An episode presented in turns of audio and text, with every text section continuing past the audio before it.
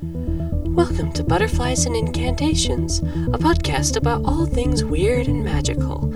I'm your host, Vanessa. Today we have Eric Millar. Eric Millar is a artist and has created many books, of which I have a few. And today he's on to talk about something I've become sort of obsessed with as late, and that is the disruption gener- generator Bibliomantic Oracle. That's a mouthful. Welcome, Eric. Yeah, yeah. Well, thanks for having me on.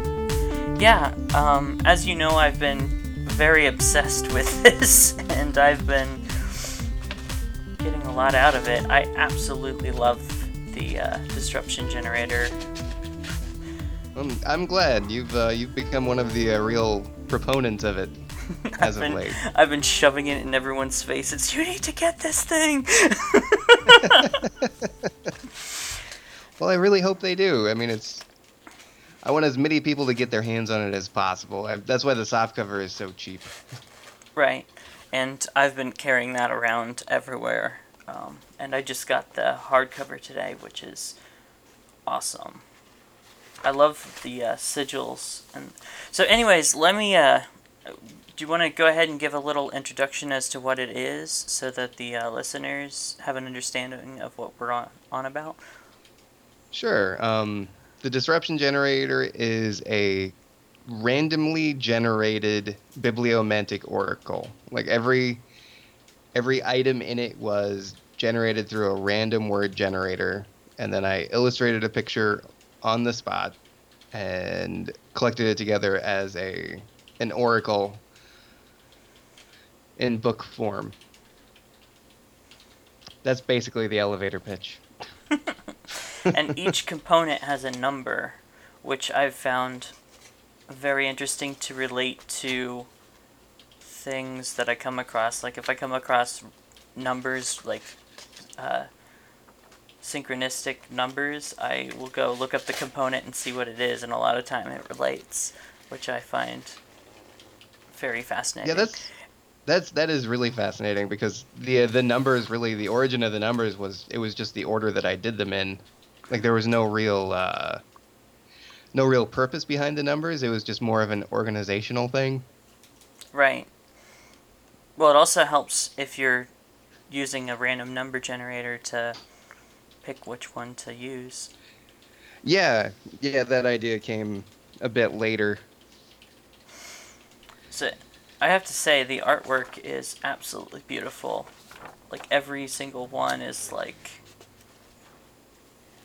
a work Thank of you. art, for lack of a better term. Yeah. I'm not very. I'm better at poetry. I'm not so much good at prose. So, Well, thank you. It's uh, it's actually all done with just like a basic gel pen and whiteout. oh wow. Yeah, I've always loved pen and ink style art, and as you know, I kind of do a little bit of my own, though I don't think I'm at anywhere near as good. Hey, everybody everybody starts somewhere. Everybody ends up somewhere. I mean, art is really f- more for more than anything it's for yourself. So at least that's how I view it. Right. I mean, that's kind of how I've always done it. I make the art for whatever I'm feeling at the moment and then figure out its utility later. Yeah. so, uh, the one thing I like about it the most is the fact that it it's not attached to any existing system.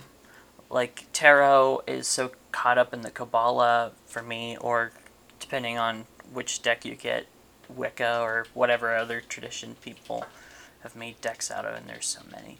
Um, and like, you know, no matter what it is, most other systems, they're attached to a belief system. They're attached to a worldview, and this has none of that. It's it's its own thing, and it's kind of given me inspiration in a way that nothing else really has because it's I feel like it laid the groundwork for something completely different to emerge, if that makes sense. Yeah, yeah. I well, I purposely tried to make it so it had no no real ties to anything. Um, I wanted people to be able to associate it with whatever they wanted to associate it with, because I really I want I want using it to be a really truly individual experience. And yeah, not tying it to anything. I I guess that really helped that quite a bit. Yeah. So, I also have a couple of your other books, as you know. Poison Mm-hmm. Trail, which is amazing Thank you. and very uh, emotional, to say the least. Yeah, yeah, that one that one changed dramatically between conception and final execution. It was it was a really strange uh, strange way it came about the ending on that one. It was um like generally speaking my stories end in death. Lots and lots of death. And um There's I- plenty of death in it. Oh, there, there is, there is, and the the main reason that the the uh, the main character ends up running off with a little ant baby is because I, uh, I spend most of my week staying at home with my son, and I wrote the scenes for the dead ants, and like when I was drawing him, I just like looked at my son and I was like, no, I can't do that. I can't, I can't just have nothing. So basically, it turned into a story of escape, and instead of a story of just death. I think that worked out for the best because it's absolutely like it's a good ending. Like I cried a little bit when I got to the end. I uh, if if you listen to it with the soundtrack that I was drawing it to, it would probably have even more of an emotional impact. It's the uh, the track "Time" from the Inception soundtrack. okay, I'll have to look at that. Yeah, like the last third of the book is basically, I would imagine it set to that song. And then I also have Coyote Dreaming, which is also amazing and very psychedelic.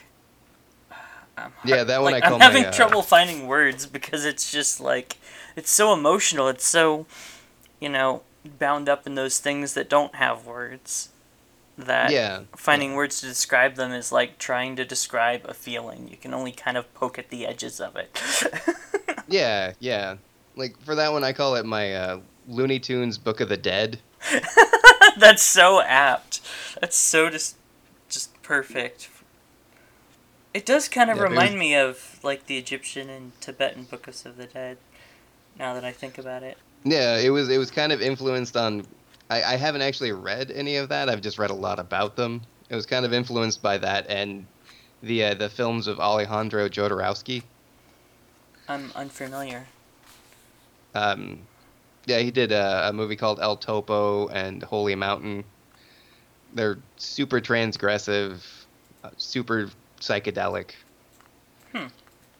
I, I can't say that I recommend them because they're pretty brutal as well.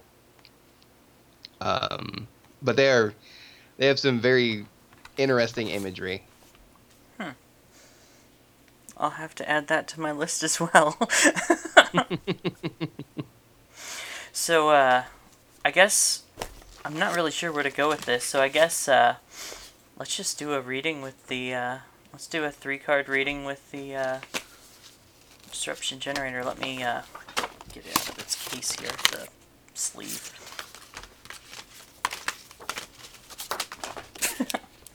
and uh, actually, let me use that random number generator I've been doing because I feel like that gets Alright. some of the most interesting results. Yeah, I'll have to uh, I'll have to use the original raw images because I forgot to bring my book into the computer room.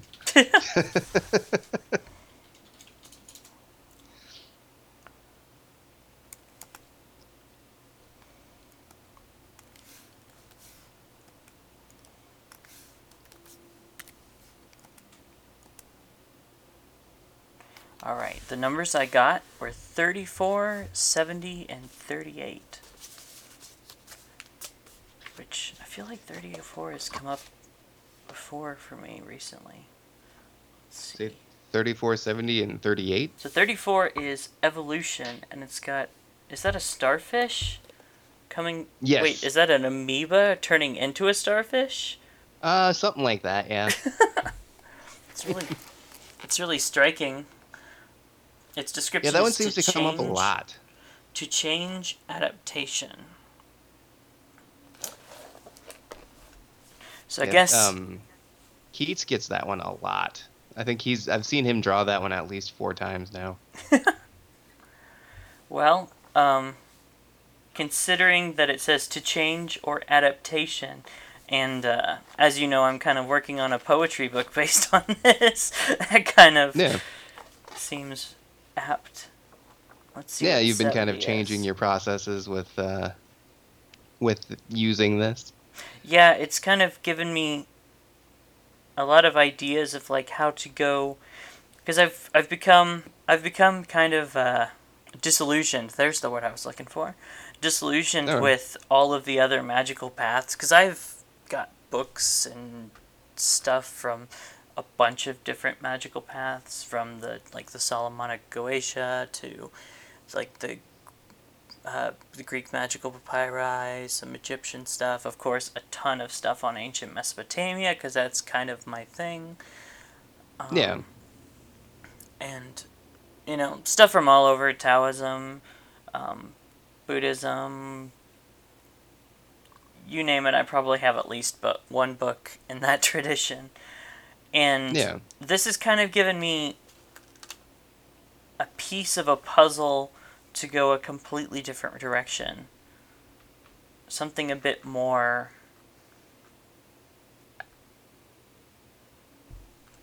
I'm struggling to find words today, my goodness. Um, a bit more like raw and uh, ah, what's the word? Amorphous. I was looking for something.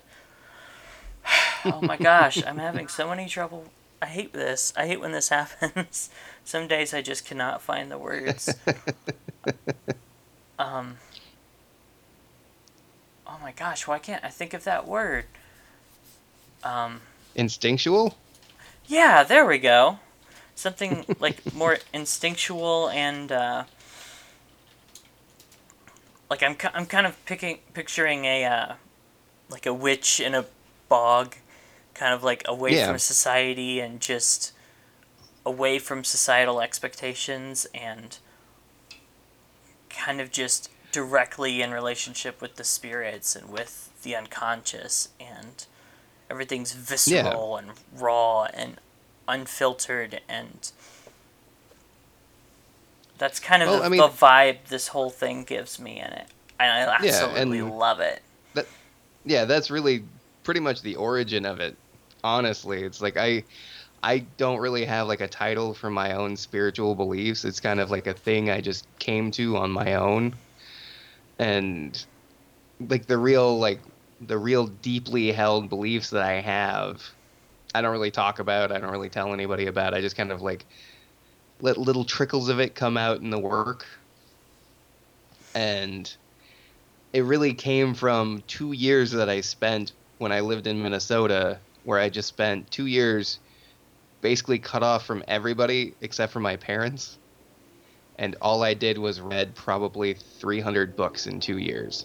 oh my goodness And I, yeah, I cut myself off from everybody. I read books on psychology. I read books on magic. I read books on different spiritual paths. I read philosophy, lots of science. I read a lot of uh, a lot of books on uh, quantum physics, and I just really kind of put myself through a, I guess you could call it like a chapel perilous, where I was just, it was just me and this stuff, and at the same time I was putting myself through a really like rigorous physical stress, like I was only allowing myself 1500 calories a day and I was running 5 miles a day. Oh my goodness and going to work I I work 12 hours a day some days. oh gosh that's gotta be exhausting It was, it was and I I definitely came out of that a very different person than I did going into it. i can imagine i do 10 hour shifts and those feel like they never end Oh yeah, no, 10 hours is terrible. Like I I have what I call now a vacation job because it's a million times easier than any job I've ever had before it. Well, that's good. But yeah, I had something of a similar time in my life, um, although not quite as um, grueling as that. After my mom died, I kind of just kind of withdrew from society and from my social groups and stuff, and I kind of had my own little dark night of the soul. Um, that's actually Yeah. what ended up leading me to magic was trying to get out of that yeah. box I had put myself in, so to speak. So uh, the second one that came up in the reading was 70, and that's droppings. And you literally have picture of poop. Yep. That is that is actual poop that I drew too. It's it's uh, from my cat's litter box. That's great. Yeah, that is that is a memorial to some poop. So it says to push out that which is no longer needed, the breadcrumb trail of waste and effluence. I love that. Well, it's it's kind of hard to make uh, poop poetic. I've heard some Taoist masters do it though. Well, yeah, if anybody can, I think they would be able to. So uh, then the third one that came up is whisper to speak quietly, an unassuming presence, voices barely heard. Wow, this really does feel like exactly where I'm at in my life right now because I'm trying to evolve past my strict Sumerian Reconstructionalism, which it Yeah. in itself kind of served me as trying to get away from all of my hang-ups between my my Christian upbringing and my post-Christian I want to say rebellion where well for a while I considered myself gnostic for a while atheist but both of them were kind of a reaction yeah, to the spirituality of my childhood and then my Sumerian Reconstructionalism was kind of like deconstructing that and going back to the roots of Western Western spiritual tradition altogether. yeah, Um, and trying to see what components of that were original and what was lost and what was gained, etc. And now I'm kind of emerging from that. I, I went I worked through the seven spheres kind of based on Rufus Opus's book, Seven Spheres. And hmm um, but I swapped them out with Sumerian deities because Sumerian de- uh, mythology has the seven who decree fate, which are the seven gods whose influence most primarily controls the forces of nature and, by extension, the fates of the people who live on planet Earth. And so yeah, I did a series of initiations, um, basically asking for them to teach me lessons and stuff. And now I've finished that. I'm coming out of that, and now I'm kind of. I feel like I'm evolving, and I'm getting rid of the droppings or things that I've no longer need that I've picked up through that, especially my tendency to view everything through a judgmental lens. I have a tendency to just rush to judgment, and I'm trying to get past that. And then the last one is whisper, and I've I've started recently doing ancestor work, ancestral spirits, like working with ancestral spirits and and speaking with the dead that have Which would- been they've been whispering. yeah, exactly. And like I've had some things come through that I've recently been able to verify with books. So like in fact this morning, well yesterday when I was at work during one of my breaks, I kept well, I kept drawing pictures and at one point I had this image in my mind of this like druid woman and it came with it a, an Ogham letter. And today, I looked up that Ogham in the this book that I have called uh, Celtic Tree Magic, Mm-hmm. and it describes a druid lady, master of druidry, that carries around a tree sprig with her, which is how I drew her in the picture. And she she came originally from a dream that I had um, that led me to like practicing shamanic journeying a little bit, and uh, it basically said that she, um, let's see what I forget exactly the term that it used, but basically that she uh, introduced people to shamanic journeying. So it was just like, oh, hey, here's some whispers that have been verified to be not just me making stuff up. so Wow. yeah, this is this is this right here is a perfect example of why I love this so much because they're just random words. They shouldn't re- relate to anything, and yet they perfectly relate to exactly what I've been up to lately. Yeah, yeah, and like you're not the only one. Like uh, Keats Ross, the uh, uh, the head of We the Hollowed, he's uh, he's been having really similar just synchronicities in how he does his readings. It comes up almost perfectly to the situation, and I'm not sure how that works, but it does really, really work. Well, I absolutely love it, and I love the fact that you know no other oracle, no like you would never see poop on a tarot card, but it so perfect relates, and Yeah. Ah, I'm just kind of fangirling at this point. I'm not really sure where to go from here, but um, I never do. but Yeah. I absolutely love it, and uh, people should go pick this up. Yeah, the uh, the hardcover is only going to be available until the 31st. I don't know when you're going to be putting this up. um, as soon as I edit it, so depending on how well my tools cooperate, in the next few days. Okay. Yeah, the uh, the hardcover is only available until next Wednesday, and then after that, it's gone forever. I love the hardcover. I love the sigils that you have around the component numbers on that because it kind of gives it a very a much more visceral feel. Yeah, It makes it feel like it like it like I've uncovered an ancient magic tome and there's all these sigils in it.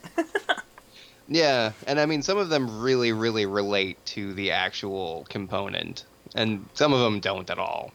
right. Some of them remind me a little bit of like Solomonic angel sigils like from Kabbalistic angel work. Like the one Yeah, on can see that, hollowness, yeah. that looks like it could easily be have been created with one of those uh it could be one of those sigils from like planetary kameas. Yeah. Uh, which component? Uh eight hollowness. Okay. I I'm feel like you could- Sure. I don't almost feel like you could put that over one of those numerical things and get something intelligible. Yeah, maybe, maybe. Because they, they look like that. They have a circle on one end and a dot on the other, or sometimes it's a line, depending on who's drawing it. Yeah, yeah. Actually, going back to droppings, that one's actually my favorite sigil that I did. Really? Yeah, because if you look really close at it, it's a it's a person pooping. Didn't notice that until just now. That's great. Yeah, I tried to I tried to be mostly subtle on some of them, but like, let me see. My other favorite is creep. Uh, let's see which number that is. It's gotta be around here somewhere. Creep, creep, creep, creep, creep. Number thirty-nine. Oh yeah, I see. It's the it's the picture from the thing. Yeah, like a little thing creeping behind the other That's cool. the other line. I think in terms of artwork, my favorite is Visitor. Because I Oh, love the alien. I love like I love that drawing. It's just it's very striking visually and very detailed. And reminds me very much of a lot of my So, growing up, I had this um I had gone to a carnival or or a festival or something with my aunt and uncle and my sister and Mm-hmm. they had like carnival games and stuff and we won inflatable like alien things as like you know how they have like inflatable hammers and stuff. Well, they had aliens. Oh yeah. So we ended up putting them all over the house and like dressing up up in clothes and like taking a series of pictures of that. And so I've always associated like Greys with my childhood of playing with those alien things. Well, that is a that is a way better association with the with Greys than I have. oh, oh, I just uh, I grew up just incredibly afraid of gray aliens. Like they were of everything that scared me when I was a kid. Aliens scared me more than anything. oh wow. Yeah, most Like, people have had that reaction. I am Yeah. kind of the odd one out. Yeah, I, I just had like an extreme fear. Like in the middle of the night, like I would I would have to sleep pressed up against the wall because I figured they couldn't reach two more feet over my bed and grab me. oh wow, like did you have experiences or do you know? Oh no, just just nightmares. I used to just have a lot of nightmares. Well, I mean that's how a lot of it happens is that like hypnagogic Yeah. um like out of body Yeah. experience type things. Yeah, I've never had like regression or like uh like memory memory therapy or anything like that. I've just kind of Well, I kind of prefer to just leave it. well that's actually the best thing to do because like regression sp- if it's like done with hypnotism it can, yeah, you can end up install the memories. yeah you can end up making false memories which is dangerous um, Yeah. But I find it Yeah. really interesting. It's holding a key in this picture. I find Yeah. that very interesting for a number of reasons. One of which is I recently found a key that nobody knows where it came from or what it goes to, just in my apartment, like under a stack of occult books. Oh, that's strange.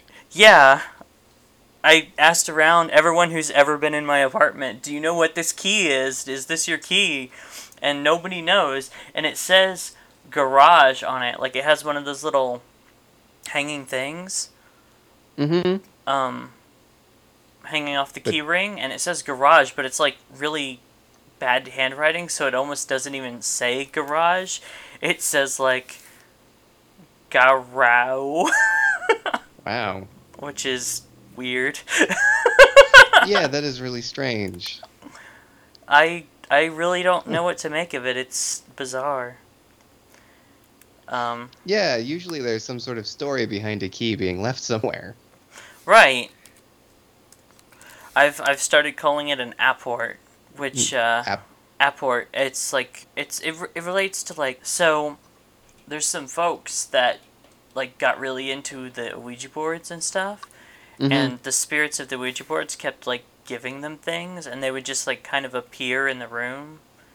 Like nobody'd be looking in a corner, and all of a sudden they'd be like, "Look in the corner," and they'd look in the corner, and there'd be a random object that nobody's ever seen before, and they called them apports. I don't, I don't know where that term comes from, but that's where I know it from, and uh, Huh. yeah, yeah. so for it to be holding a key, and see, I actually have had Yeah. dreams about the Greys before, but they always identified as like fae, like aliens, or um, sorry, Yeah. fairies Yeah. in my yeah. dreams, um, which I think relates to my Celtic heritage. Um, Yeah. Well, I mean that is one of the one of the theories on the Greys, and that aliens in general might be fey folk, and right. we're um, just we're just interpreting them differently in a in a modern way. Right. Well, the point I'm getting at is like, I found a key, and I've had dreams about fae abducting me in my sleep, and this picture has a Grey holding a key. So I, I may have inadvertently uh, illustrated that happening to you then. Maybe. Um, but the point I'm getting at is that, like, it's weird how things that shouldn't line up do with this book. Like, this book has a yeah. almost like a spirit of its own. It really does. It really does. It's it's it's taken on a life of its own. I I thought I had control of it in the beginning. Like if you if you look at the first I'd say 6 six components. There's a real like art style to it, and I was trying to like stick to it, and then I just lost the beat on it. like my brain just couldn't do that anymore. I just kind of like it did what it wanted to do. Um, but yeah, this thing really just it has a life of its own. I'm just kind of flipping through it idly. but yeah, I absolutely love it. I just saw one. Um, where did it go? Darn it! There's so many of them, it's hard to find. I just saw one that, uh, and then I flipped it to go look at that first few, and now I've lost it. One that related to something I was reading earlier. Hmm. Huh. Oh well. I guess. Was there anything else you wanted to mention, or, or uh, Um. what's what's the website, and where can people get a copy of this? Um, the easiest thing to go through for the disruption generator is disruptiongenerator.com. That uh, That makes it easy. that'll take, yeah, that'll take people to the actual components that we serialized on We the Hollowed, and there's links to both the soft cover available on Amazon and the hardcover that's available through my Etsy. Okay. And beyond that, I'm on outletpress.com. All right. Well, thanks for coming on. Well, thanks for having me on. It was good talking to you. Yeah. Thank you for listening to Butterflies and Incantations. Be sure to subscribe to the podcast and follow me on social media. This is Vanessa reminding you that magic is everywhere. You only have to